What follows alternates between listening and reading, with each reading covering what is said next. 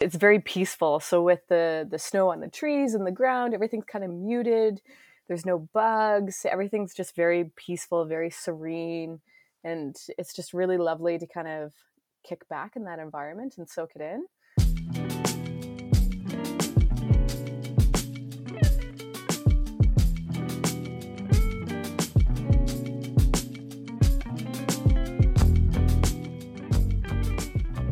The window for ideal backpacking conditions in Canada varies depending on where you live and how tolerant you are of flying, biting insects, rain, and extreme heat. Then, each fall, tents and backpacks go into the closet until spring, along with any thoughts of voluntarily sleeping outside. But it doesn't have to be that way, as Jenna Nodding teaches hikers during guided winter backpacking trips each year. Jenna is an ACMG certified mountain guide and the founder and owner of Get Outside Adventures in Canmore, Alberta. She's hiked in the Yukon, across Baffin Island, through the high altitude passes of the Nepalese Himalayas, and along the full length of the Appalachian Trail, spending more than 500 nights in the backcountry. In this Adventure 101 edition of Catch Me Outside, she'll share some of her best advice on winter backpacking, including how to layer for cold weather, which gear to bring and what to leave at home, how to decode R values, and some of the most common mistakes beginner winter backpackers make. So, without further delay, let's get to it.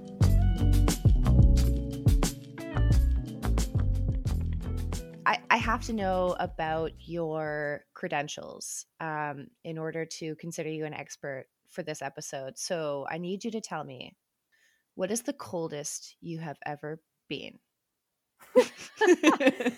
I think uh, there was one trip that I did uh, where when we left the parking lot, it was minus 30. So I have no idea what it got down to overnight. But at the start of the day, it was minus 30. So, Jeez, oh my god, Yeah. that's that's so nuts. the person that dropped me off was uh, looked at me and said, "You know, you don't have to do this." I feel like that's like the the motto of winter camping. Like you really you don't have to do it, but there's something about it that that makes it worthwhile. it's a pretty special activity to do. Like in the summertime, a lot of the campgrounds are full, and there's always lots of people. Mhm. Um, but in the wintertime, there's not very many people out there, and it's understandable as to why. Um, and it's just it's very peaceful. So with the the snow on the trees and the ground, everything's kind of muted. There's no bugs. Everything's just very peaceful, very serene, and it's just really lovely to kind of kick back in that environment and soak it in. And then the nice part is you always end up catching up on your on your sleep because you're usually in your tent when it gets dark and then you don't get out of your tent until it gets daylight and well in the in canada in the wintertime that's almost 12 hours sometimes it's more than 12 yeah. hours Yes, it's it's true though. Backpacking, you're kind of unless you want to waste a lot of uh, like headlamp battery and firewood, you're kind of at the mercy of the daylight hours. So, yeah, that's a that's a very good point. And the bugs thing I can really relate to because on a backpacking trip in Ontario where where I am, summer 2020, I went to Algonquin Park for the first time in oh god, like 15 years or 20 years maybe first time since i was a kid and i had these really really high hopes for it but it was like mid july it was a heat wave and the mosquitoes were i can't even come up with an adjective right now to describe like how bad the mosquitoes were it was a hazard actually i was like running up and over and down terrain that i shouldn't have been running on and not taking breaks because the mosquitoes were so bad. And I kind of, at that time, I swore off July backpacking and I've since sworn off May backpacking and June backpacking. so that leaves me with like shoulder season and winter. So, um, jokes aside, can you tell me a bit about the work you do? yeah so i'm an acmg hiking guide with my winter certification um, so what that means is i'm certified to take people like yourself into the backcountry um, and teach them how to do it safely on their own so i have a company called get outside and we offer backpacking and snowshoeing and winter camping uh, throughout the Canadian Rockies, as well as on the West Coast, up in the Yukon, and then we also offer one in Nova Scotia as well. Oh wow! Yeah, so it's it's actually a ton of fun. I really enjoy it. It's kind of my. It started off as a passion project and has grown into my full time gig, and and we're very grateful that that it has. That's incredible. I'm I'm so excited for you. I mean, yeah, just the fact that you were able to kind of like parlay it into into your full-time thing as somebody who loves backpacking and would love to be thinking about it all the time. How did you get into backpacking but also specifically winter backpacking? Yeah, so funny enough, my first backpacking trip was actually a winter camping trip. Um, so it was February of 2007. I actually snowshoed back into a famous area around here called Lake O'Hara and uh, went winter camping back in there. And it was just absolutely fantastic. It was a lot of work snowshoeing back that far and getting things set up and but it was just phenomenal to have this environment all to ourselves and and to be able to have that new experience and it just kind of caught on from there and sorry what year was that that was in 2007 oh so nice. a lot of people when they meet me they're like oh you must have grown up doing all kinds of things in the mountains and um, it's not the case like it wasn't Hmm. until i finished uh, my undergrad that i really got into taking advantage of the of the of the rockies and and the outdoors from a backpacking standpoint That is Yeah. so great. And and sorry, who introduced you to it? A friend of yours from Yeah, it was a friend of mine at that time. Yeah. And they just had more experience than I did, so it was a great great opportunity to learn. Yeah. Okay. All right. So I think I think you are um adequately qualified to to advise people on winter backpacking. So I guess something that I would like to know as somebody who wants to get into winter backpacking and so therefore I'm assuming that everybody else wants to know it. Um, what are skills that you might need for winter backpacking that you don't need for backpacking in other seasons? Yeah, great question. W- winter backpacking definitely does come with a different set of risks. Um, there are, the biggest thing that you need to be aware of is a lot of the trails that would be super easy trails and really lovely views and that type of thing in the summertime might actually have uh, a very large hazard in the winter. And that's just understanding and being able to identify if you're getting into terrain that could be affected by an avalanche. Mm, okay. So that's a lot. That's the biggest thing that we spend our time educating people on, or is being able to resources where you can find out what trail is safe and things to look for when you're out in that environment to ensure that you can keep yourself safe and keep out of that terrain. Okay.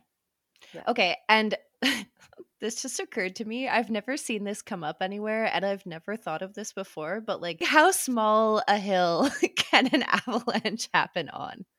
That's a great question. Um, so what I do recommend is that if anyone is curious about going out into the mountains in the wintertime, is there's amazing courses that are offered by Avalanche Canada. Okay. So one of them being an avalanche safety training, so AS, AST one, Okay. and that's the the best resource for people to take and, and to get that knowledge base to keep themselves safe. But uh, an avalanche can occur depending on the snowpack and that type of thing. You're looking at anything that has a 25 degree slope and above Mm, could okay. potentially have uh, an avalanche on it.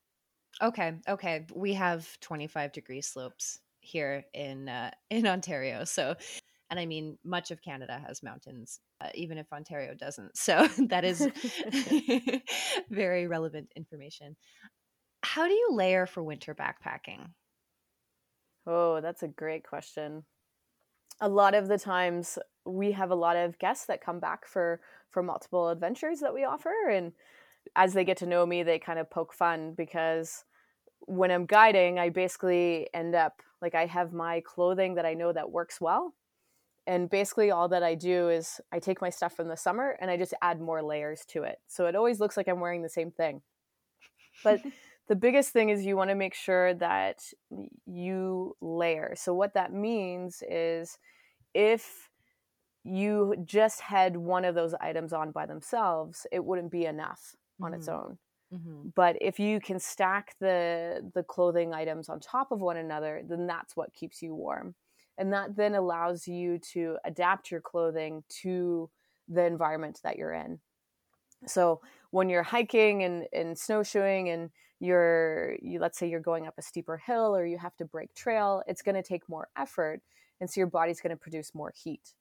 And the biggest thing with winter camping is you want to make sure that you're not getting to the point where you're sweating like your armpits are getting clammy because then your clothing's going to get wet and then when you stop it's going to be harder for you to stay warm so if you can layer by let's say for your upper body you could wear a long sleeve merino shirt and then you could have uh, a soft shell jacket so a thinner jacket and then you could have a light puffy jacket and then in your backpack you have a great big puffy jacket it allows Mm. you then that it, when you stop in the evening and you're doing camp chores what have you you can take that extra puffy out and you have those other layers that you can adjust if it's windy or if it's um, you're working harder or easier and it just gives you a lot of versatility to work with Okay. So you start with with a base layer, ideally merino.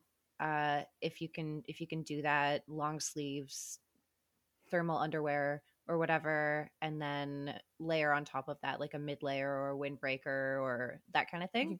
yeah you got it so it's it's kind of like having lego pieces right so you start with that base layer because that's going to keep that moisture off of your body and it's Mhm. going to dry quick if you did happen to get to the point where you're sweating and then you add another lighter layer on top of that and then you would add a small insulative layer on top of that and then you could have a rain jacket and then your big puffy So Okay. it's nice it's a nice little stacking platform Yeah, yeah, for sure. Okay, so obviously merino or or other forms of wool, that's in. What's out in terms of materials? What materials should people avoid uh, when they're, you know, out in in low temperatures? yeah so the one of the biggest things you want to try to avoid is cotton right we've all Cotton heard the saying that cotton kills yep Yeah. Um, and the reason being is cotton doesn't dry very well. So once it gets wet, it stays wet. The other thing that you want to try to avoid, and that's mostly for like a pant layer, is you want to avoid like uh, like jeans or a heavier material like that. Ideally, you want to stick to something that's going to dry quicker and, and have that ability to shed the moisture if you do if you do get that. Right. And yeah, okay, so what are some tips for managing moisture as you're sweating, I guess, as your clothes are are getting damp, your feet are, you know, your socks are getting damp as you're hiking. So one thing that I do recommend is I do actually have a YouTube video that goes through like what I wear for layering. Okay. Um, so if if your listeners have the opportunity to like go on our our um, our YouTube channel and check that out. and what's But, your uh, what's the name of the YouTube channel? it is Get Outside Adventures. Perfect. I can link it in the show notes too. Perfect. Yeah, so managing the moisture, it, it comes down to some some little tips. Um, so as you're going along, if you notice that you're starting to get warm, maybe take your toque off. And I'm Mm. Canadian, so I say toque. Um, or what you can do too is just even unzipping your jacket a little bit just allows that moisture to kind of be able to circulate out, just have the airflow carry it out. And then another thing is just like managing your your layers in the sense of like maybe you just need to stop more often. So mm-hmm. if it's a minus 30 day and I'm out by myself, I actually stop more often hmm. because if I'm going up a hill, I am able to move fast enough that I stay warm enough. So I might have to take a layer off. And then once I get up to the top of that hill, if I'm coming down, I'm not going to be generating as much heat. So then I would have to put a layer back on.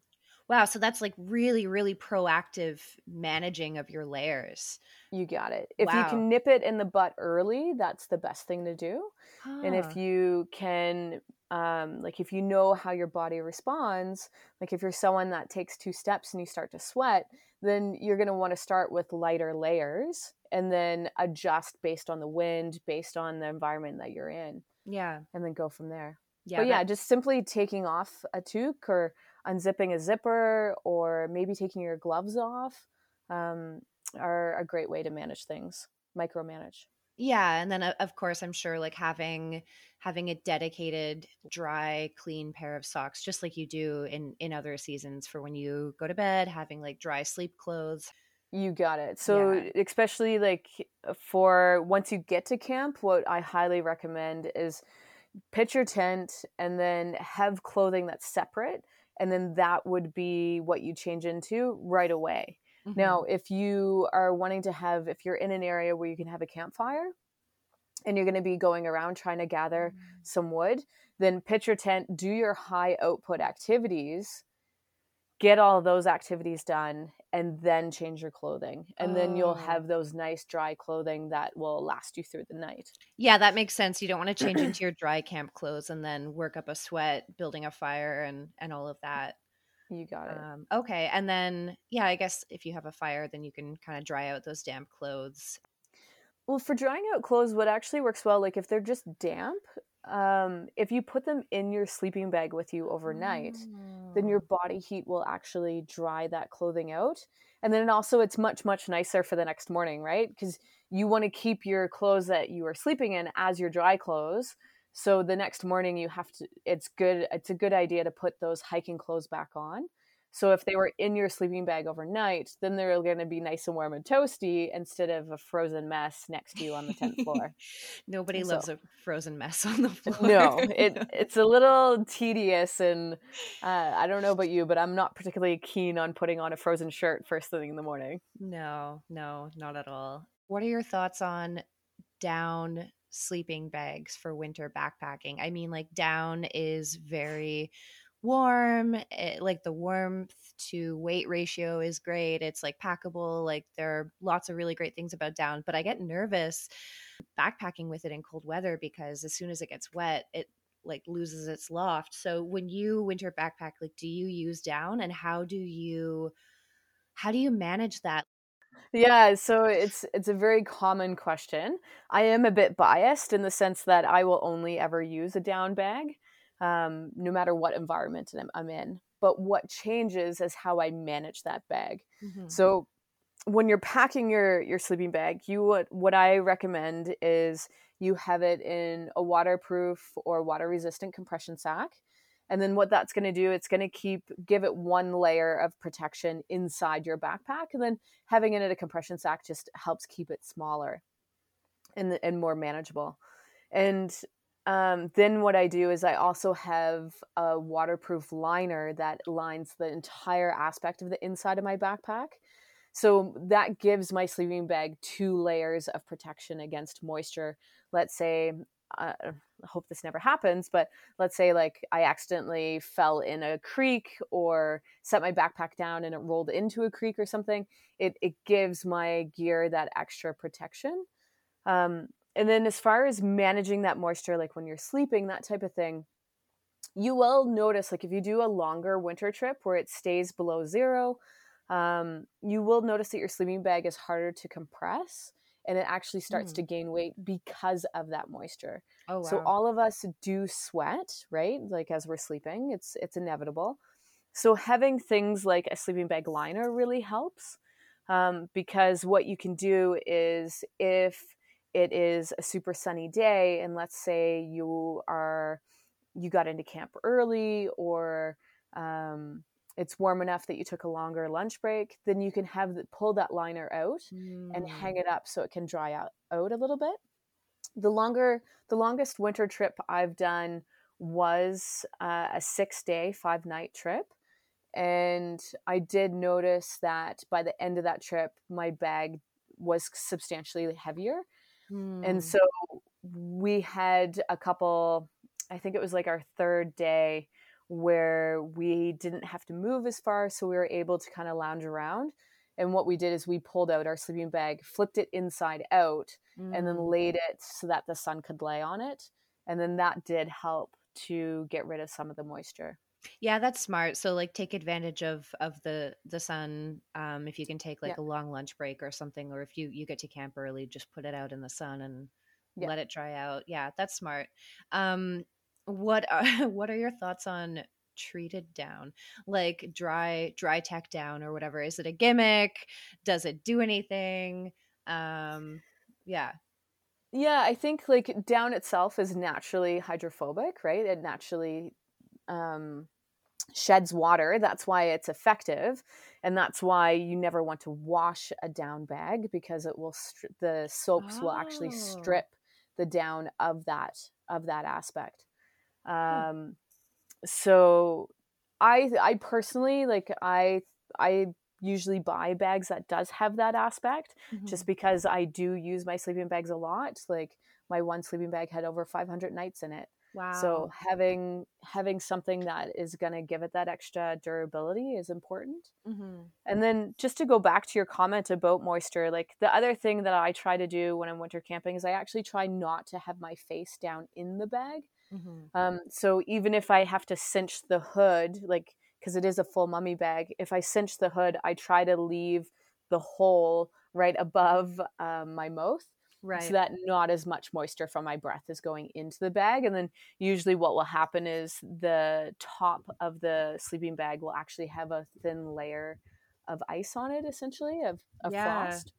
And then I can scrape that off in the morning before I pack the ba- the sleeping bag away. Right, right. Okay. And so you don't wash a down sleeping bag? Like I I have I've washed mine before. I'm pretty sure. I mean I mean I make sure that I dry it very thoroughly, but yeah, eh, what are your How do I maintain it? Yeah, yeah. yeah so that's where the liner comes in so um none of my sleeping bags i've i've uh, i've ever washed um but what i do is i i will not sleep in my sleeping bags without a liner Okay. and then that way you can take the liner out that's what absorbs all of your body oils Mhm. um and you can wash that like whenever you need like after every Yeah. single trip or or what have you Do you use a um, silk liner? i actually use a silk cotton blend Oh, okay. um, yeah, and what I really appreciate is um, I actually buy a rectangle shaped liner rather than a mummy liner oh, okay. Because I find like a mummy bag is already restrictive enough. So having the rectangle shaped liner just gives me a little bit more space um, to move around. And then Yeah. I am a side sleeper. So I actually tuck the liner in between my legs. And I like the I like Oh. the feel of the fabric that is a silk cotton blend. It's not great because it does have cotton, and I know that kind of goes against. But because I'm an individual that doesn't sweat very much when I'm sleeping, Oh. I'm able to get away with it. Um, and I just like the the sensation a little bit better than the than the pure silk one. And Yeah. I sleep warm, so I don't need one of the microfiber um, ones that give you like an extra couple degrees of warmth. That's so ideal being a warm sleeper who also doesn't sweat. I I'm a warm I'm a warm sleeper too, but like it's it's not good. I sweat a lot. That's okay. I should probably invest in a liner. I would highly recommend it. And the liner is great for winter camping as well because it keeps even though sleeping bags have a draft collar that goes along where the zipper is, there's still going to be some cold spots along there. So having a sleeping bag liner will just minimize those awkward moments of like bumping up against the cold spot and you kind of get jarred. yeah. Um, so it just gives you a, a, another little extra cocoon to kind of hold that hot air in.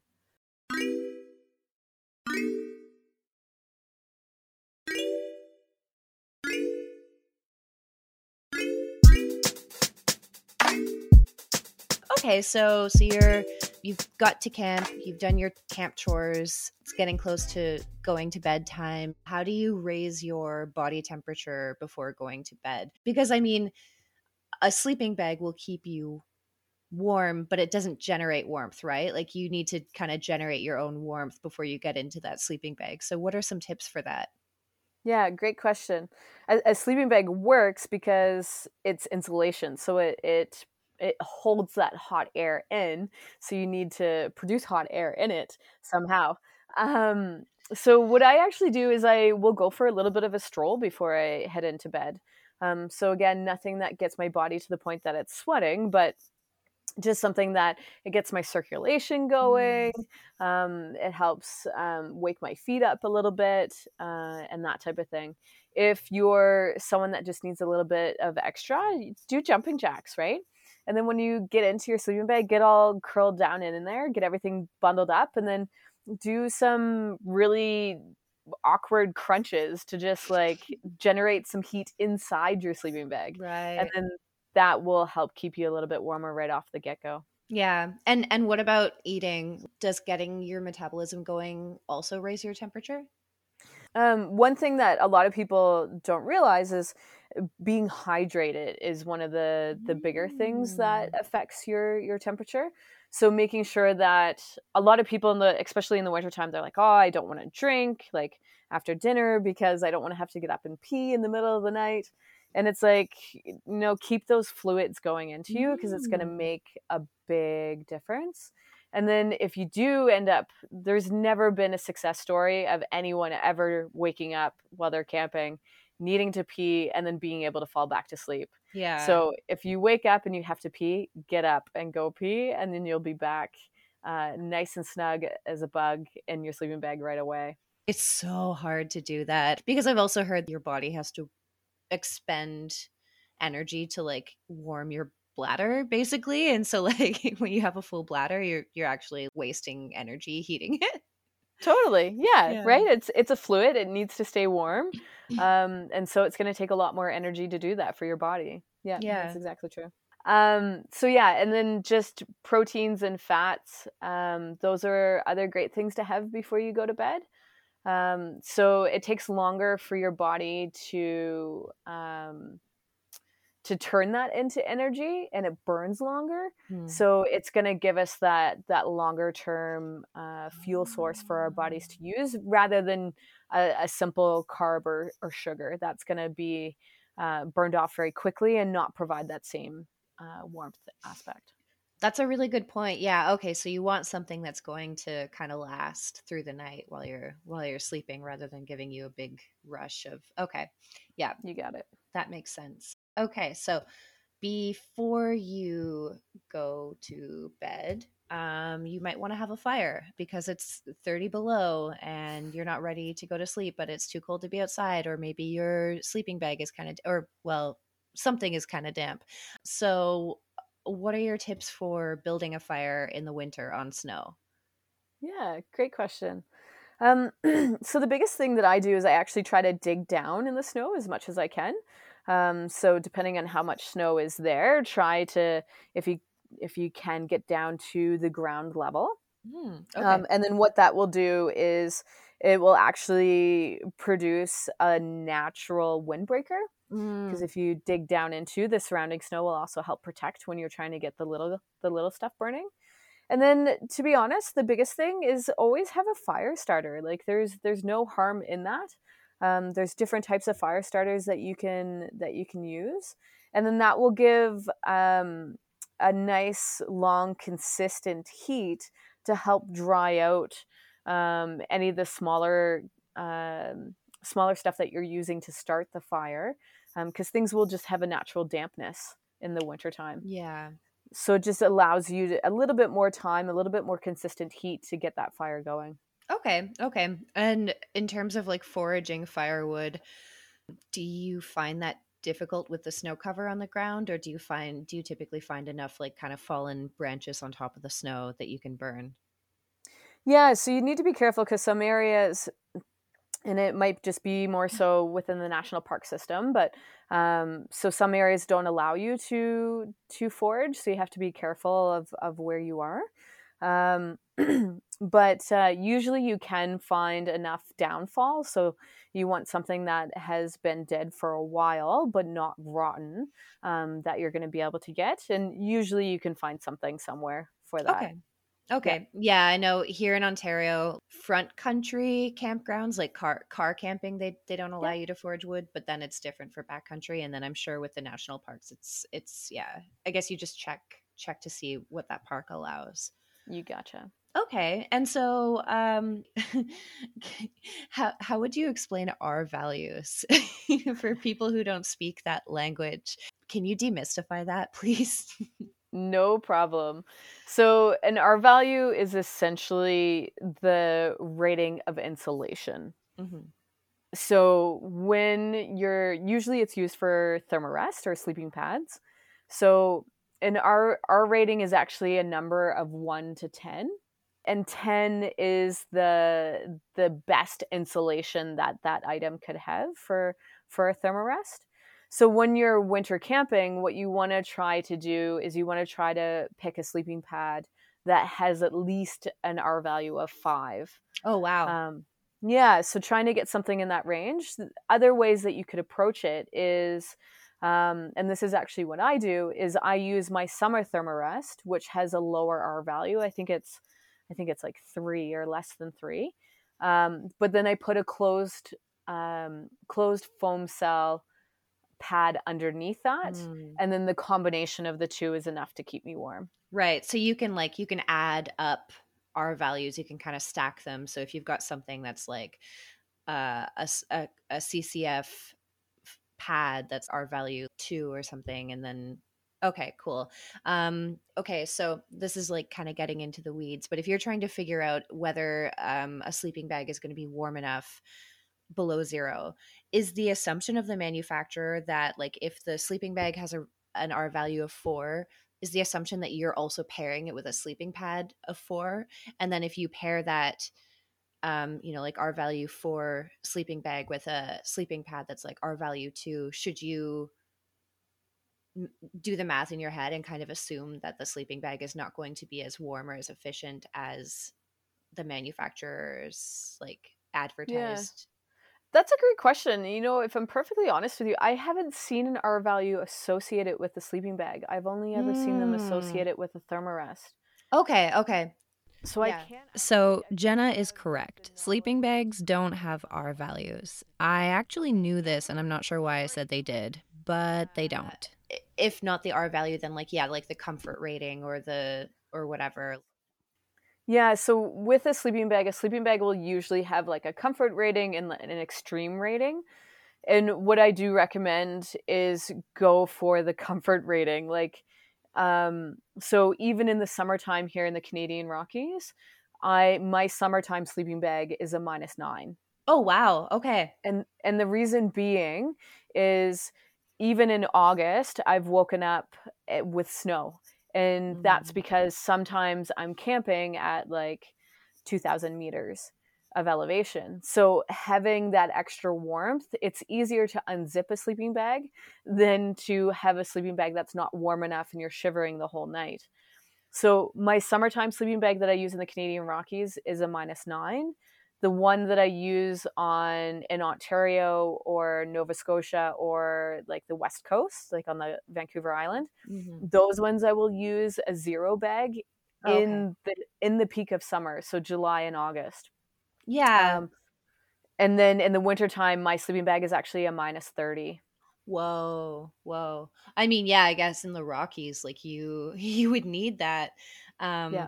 And to your point about like using a minus 10 in the summer, I've heard that it can it can snow pretty much anytime uh up there. So yeah, yeah. that makes sense. And uh, so I I mean, I've heard there's conventional wisdom that you should add 10 degrees to to whatever sleeping bag you're using if you buy like a zero celsius sleeping bag you should probably assume that it'll be comfortable at like 10 degrees. If you buy a minus 10 assume it'll be comfortable at zero. Does that make sense? Yeah so the big thing is you you need to kind of look at yourself and think okay when i'm sleeping at home am i generally a person that has a light comforter on top of me or am i the type of person that has that comforter plus five other blankets to stay warm overnight and then based on that then i would modify my choice for a sleeping bag mm. so if i'm the type of person that needs a comforter plus five five blankets then i'm probably going to choose a sleeping bag that's rated for a temperature much much colder than the environment I know that I'm going to be in. Mm, okay. And then that gives you that extra cushion. So that's one of the reasons why I use a minus nine bag, even in the summertime, is because I want that extra cushion. And I know that if I don't get a good night's sleep because I'm cold, then it's harder for me to enjoy the next day. yeah, absolutely. I'm learning that. I've been using a this is now I'm talking about a sleeping pad, but I've been using a closed cell foam sleeping pad for the last couple summers, and uh, it's it's quite compressed now, and and I've noticed that I'm like really envious of people that I see on inflatable pads because I haven't yeah. had one in a few years. So I just bought I just bought myself an inflatable pad so that I can sleep well and like not be tired and grumpy when I and jealous when I wake up. Thanks. um okay, what are your thoughts on single walled tents for winter camping? Yeah, so I, I think everything is modifiable, right? Okay. And there are ways that you can deal with different situations. So if you're going to use a single wall tent, the, the reason why some people say it's not as great for the winter is because you just you can end up with more uh, condensation inside the the tent, and then essentially you turn the tent into a snow globe. Yeah, uh, because the condensation freezes on the inside of the tent, and then if you bump the side of the the wall of the tent, then that condensation showers down on top it of you. snows on your face. It yeah. snows. Yeah. yeah. But what you can do to help manage that is you just need to ensure that your tent has more ventilation. Mm. So if you can leave um, like a, a, mesh pocket open or uh, the door slightly open on either end or something that's going to allow a little bit of a cross breeze, um, then that moisture will get carried out of the tent easier than having everything zipped up solid. Right. So if I was using a single wall tent, I would ensure that I have some way to have the airflow go through it. And it's going to make the tent a little bit cooler on the inside. Yeah. But it's going to help manage that that condensation side of things. Okay. So yeah, either way you're you're you're trading something when you use a single wall tent. Like I'm sure it's yeah, it's not going to keep you quite as warm as as a double walled tent will. Um, yeah. It's not going to keep the heat in. but okay, okay. Well, that's cool. It's good to know that it's manageable.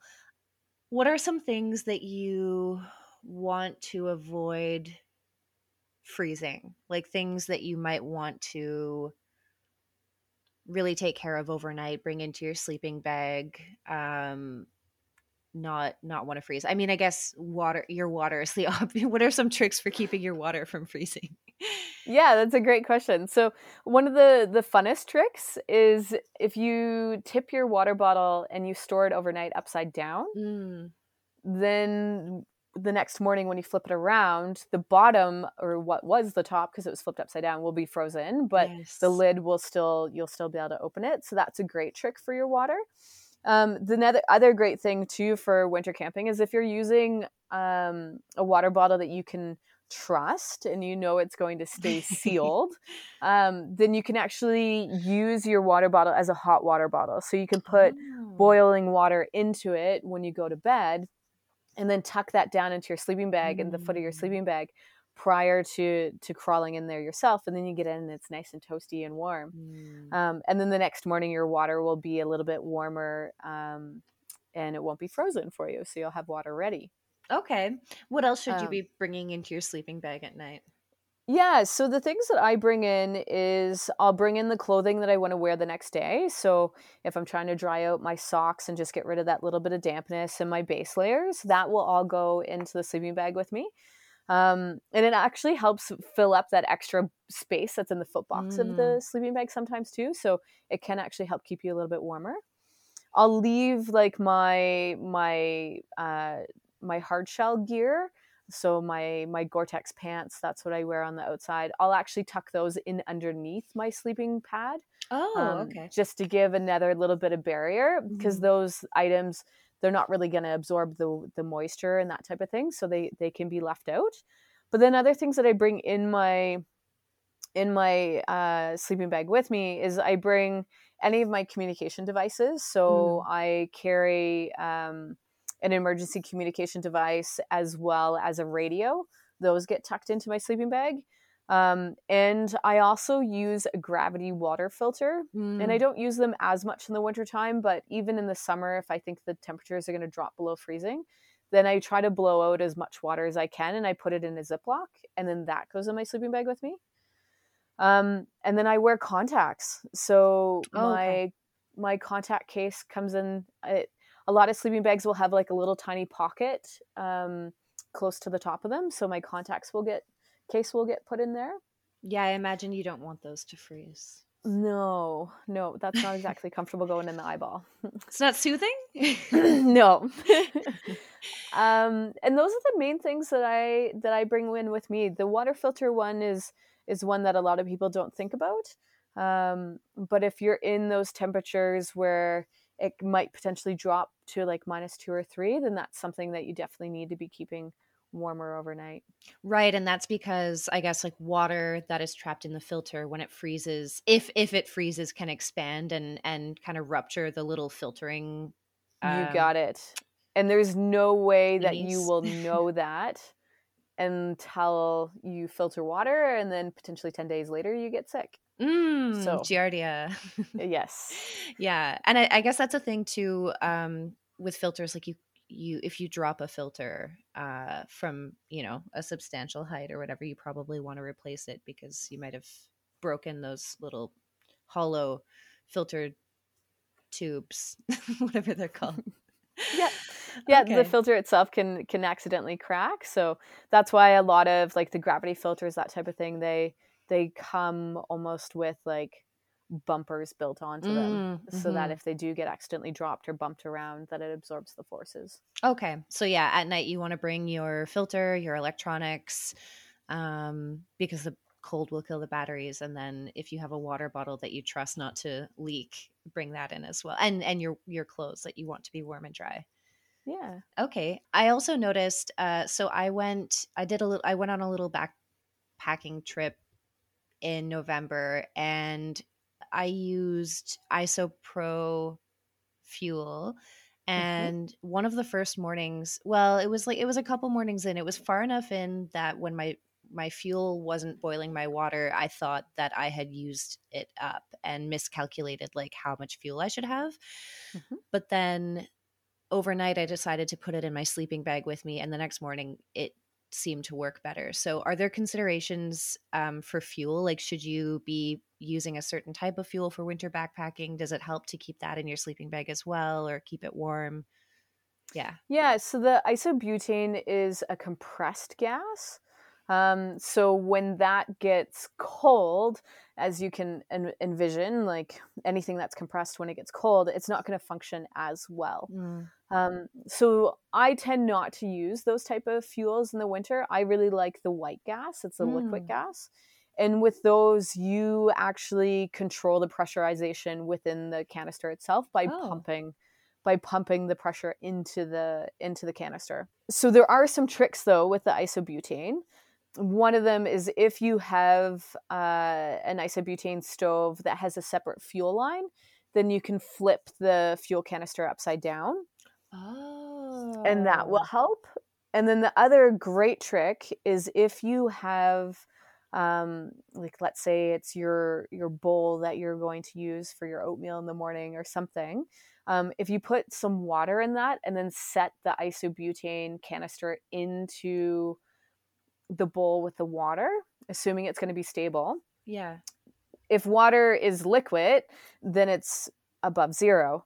And so it will help keep that canister warm enough that the fuel actually Ah. functions better. Oh, that's so clever. I've never thought of that. Oh man. Yeah. Another reason to throw I mean, I know that you can kind of like estimate how much fuel is in the canister by putting it in water, but now I have Yep. now I have another reason to put my fuel canister in a bowl of water. Yeah, and Um, it doesn't need to be much. And what I've used in the past is I think it's Sea to Summit that makes them. They're the collapsible bowls. It has Yeah. a hard has a hard bottom. And then so you can it's just like an accordion and you can pop it up, just put a little tiny bit of water, put the the fuel canister in there, and then that's all you really need. Okay, okay. That's such a good tip. What are some mistakes that you you see a lot of beginner uh, winter campers making? Oh man, we all make mistakes. And Yeah. the first time you go winter camping, you're gonna make so many. Yeah. um, probably the biggest one is a lot of people are intimidated by the cold, right? So they they actually put too many layers on. Mm. So the way that our clothing works is it it keeps us warm because it, it creates an air pocket around us and then our body heats up that air pocket and the clothing holds that heat in. So if you have too many layers of clothing on the air pockets get compressed and it's not able to to hold that hot air anymore. And so if you are cold at night if you put on every single layer that you have and then crawl into your sleeping bag you're actually probably going to have a colder night of sleep mm. than if you had just worn a base layer and a toque and then crawled into your sleeping bag so that's probably probably the primary one that i see that makes a lot of sense because you get that with with footwear too. You know, like if you try to wear two pairs of socks in a boot that doesn't have enough room, I I find that like it doesn't really help at all. If anything, it makes it makes things worse. exactly, and you can do the same thing when you put your snowshoes on. If you if you put pull the strap that goes around your toe box too tight, it's going to compress your circulation. Mm. It's going to compress the airspace within your boot and then your toes are going to get cold. Okay. So just yeah, not piling on so many layers that that everything is like tightly com- compressing and there's no there's no air like air pockets or whatever. That's you got mistake. it. Yeah. Okay. So my my layers, my big insulative layers that I wear in the in the wintertime are actually way too big for me. Like mm my my puffy jacket that I wear winter camping is actually a men's medium and I wear a women's small clothing. So having something that is much larger that's going to hold that air and can also then stack on top of your other layers is really important. So wearing like a lot of female clothing tends to have a very trim cut and a very fitted cut. So sometimes staying away from those type of things is better for winter camping um, than yeah than going with that. Yeah yeah i mean i guess beyond having like a, a thermal layer that's going to be like moisture wicking or whatever you don't really need anything else to fit close to your skin in the winter. You got it. Yeah okay that's yeah i, I get that. Um what's in your kit i guess or like what do you pack when you go out for like a winter backpacking trip that's that's a loaded question. Um, so what I have is I actually my system's pretty much the same whenever I go, and I kind of mentioned that earlier. So for clothing, for what I I do is I actually wear like I change my my base layer depending on how cold it is. So I have a really heavy base layer if it's minus thirty, and if it's only zero, then I have a lighter one, and then I wear my Gore-Tex pants on top of that. Um, and then uh, for my upper body, I always have a long sleeve merino shirt, and then I'll have a soft shell jacket, and then I have a light puffy jacket, and then I'll have my rain jacket and a big puffy jacket in my backpack. Mm. And then the thing that I always like to do too is I will wear a liner mitt, mm. or sorry, a mm. liner glove that goes inside a big heavy mitt. Okay. And then that way, if I need to have some more dexterity to adjust a snowshoe or trying to do up a zipper or something along those lines, when I take my mitt off, I still have a protective layer from those liner gloves. Yeah, that's smart. And that one's really key. And then eh, for my gear wise, um, if I'm going on a solo trip, I actually use a, a, summer tent. I actually mm. use my my MSR Hubba um, if I'm going on a solo winter camping trip, and I just have to be careful with where I pitch it. Mm. Um, so because they those type of tents don't tolerate a snow load, so mm. I need to make mm. sure that it's going to be somewhat protected from from snowfall. Um, and that in combination with my sleeping bag, uh, it, it keeps me nice and warm. And then for my sleeping pad, I actually have um, I've had the same sleeping pad since 2013, nice. and it's it's done the Appalachian Trail with me. It's gone up north with me to Baffin Island. It's it's done everything. Um, and it's actually the the Neo Air, so it's not a great winter one. But then. I bring um, just a cheap piece of that blue uh, closed cell foam that I put underneath me, and then that paired with my Gore-Tex keeps me warm. And then it's also nice having the the closed cell foam because if you're sitting outside around a campfire or something, you have something that you can sit on and you don't Yeah. mind if a spark lands on it. Yeah, you don't have to worry about it puncturing or whatever. Exactly. Okay. And then my sleeping bag is actually uh, sleeping bag is probably for me is what I always spend a lot of money on in the sense of getting a very good high quality sleeping bag. Um, because I do want to make sure that I stay warm overnight and, and I'm comfortable. And so my my sleeping bag is a, a Western Mountaineering um, minus minus 30 bag. And so it's a it's a really nice down bag. It has the gore coating on the outside of it Mm. um, to help with some of that moisture that we were talking about earlier. Um, and it's just like it feels like I'm ca- crawling into a Cadillac. Like it's just so comfortable and just I just love curling up in it. And those are my primary things. And um, I always feel like I'm crawling into home whenever I get into my tent. It just is nice and snug and um, it's kind of my happy place. I can 100% relate to that. Yeah, I love my tent. I love crawling into it. Yeah, it's that's that's amazing. Um and sorry, did did I hear you say you hiked the Appalachian Trail? I did. Yeah. That's it so was quite a while ago, but Okay. uh, I did it back in 2013, actually. That's amazing. Congratulations. Thank you. Belated congratulations. That's that's really really cool. So I guess some of these cold weather manage management skills probably came in handy because you start so early, right? And it's like still pretty cold. It would definitely like the year that I did it. There was definitely a couple mornings where you get up in the morning and your shoes are still frozen. And when I did the Appalachian Trail, I actually hiked it in in trail runners. It's not what I would recommend for for for backpacking out here, but it worked for Yeah. me. Um, and uh, so there was a couple mornings where you kind of have to walk around in your shoes like they're high heels until they defrost enough that you can get your feet in them.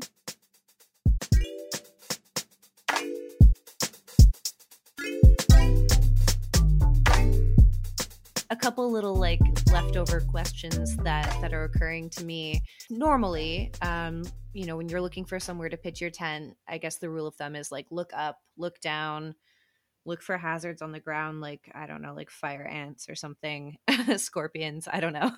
Look up make sure there are no big dead branches that are going to fall on you. Um what are some considerations for pitching your tent in the winter Yeah, so for pitching your tent in the winter, what there's a couple different things that you need to to be aware of. One, just like you said, you want to look up. So um, you want to make sure that you're not pitching your tent underneath uh, a tree that's heavily loaded with snow. Because if the if the wind picks up, you don't want those. They're called snow bombs. We don't want these clumps of snow po- falling down on top of you.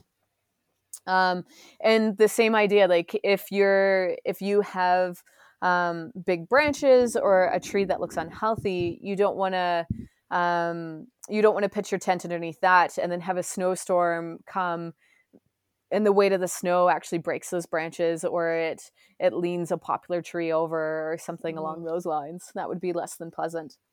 But the cool thing about winter camping is if you think about it, like if you were walking around in snowshoes, but then you take those snowshoes off, your feet are going to sink in the snow, right? Mm, mhm. So, to combat doing that in your tent, what you want to do is you want to take your snowshoes and you want to pack that snow down and you want to Mm. make that uh, pack down area bigger than the footprint of your tent. And then let it sit for a couple hours. So you can do that when you first get to camp.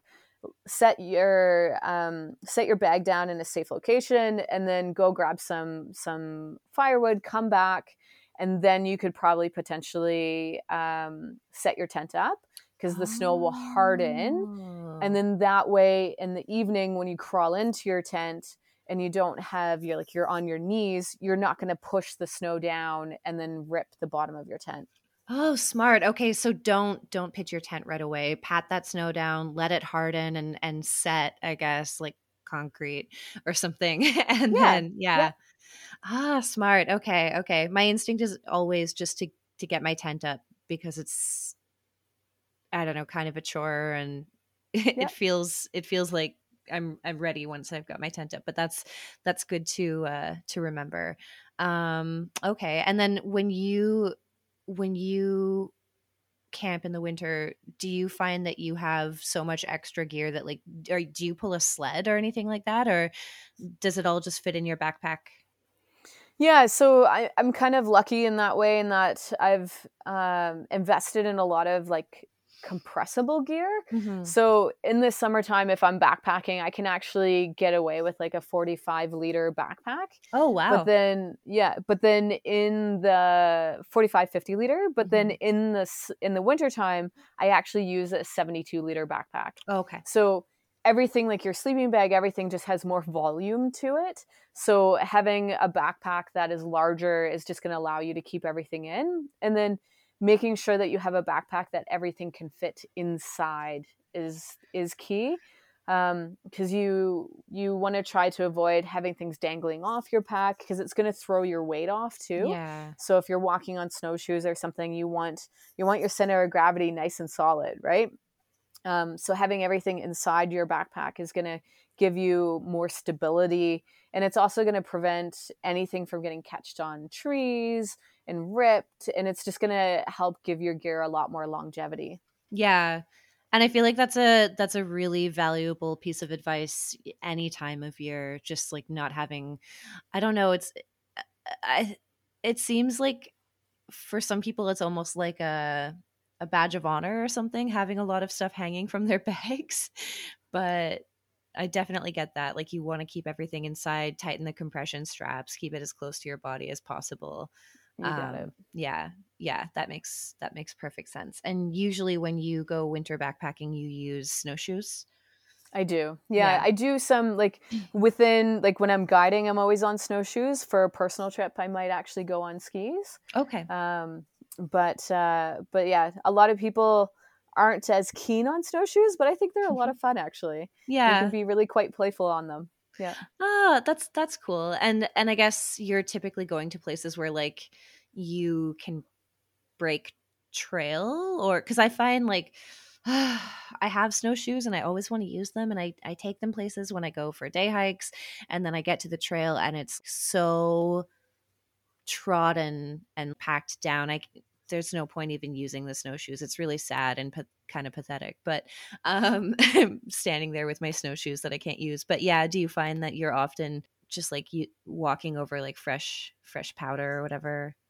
Yeah, so usually a lot of times to access some of the areas that that we backpack and we do because we teach uh, a women's intro to winter camping and so the area that we go will start off on a well trodden trail and, the, and then we'll actually go off of that into oh. an area where we need the ah. snowshoes. So when we start, we just have our snowshoes strapped to the side of our bag. Okay. And then once we get to the area where we're actually in the fluffy stuff, um, mm. we stop and put our snowshoes on then. Well, thank you so much for for coming on and and sharing all of your wisdom. Is there anything else that you'd like to add that we haven't covered?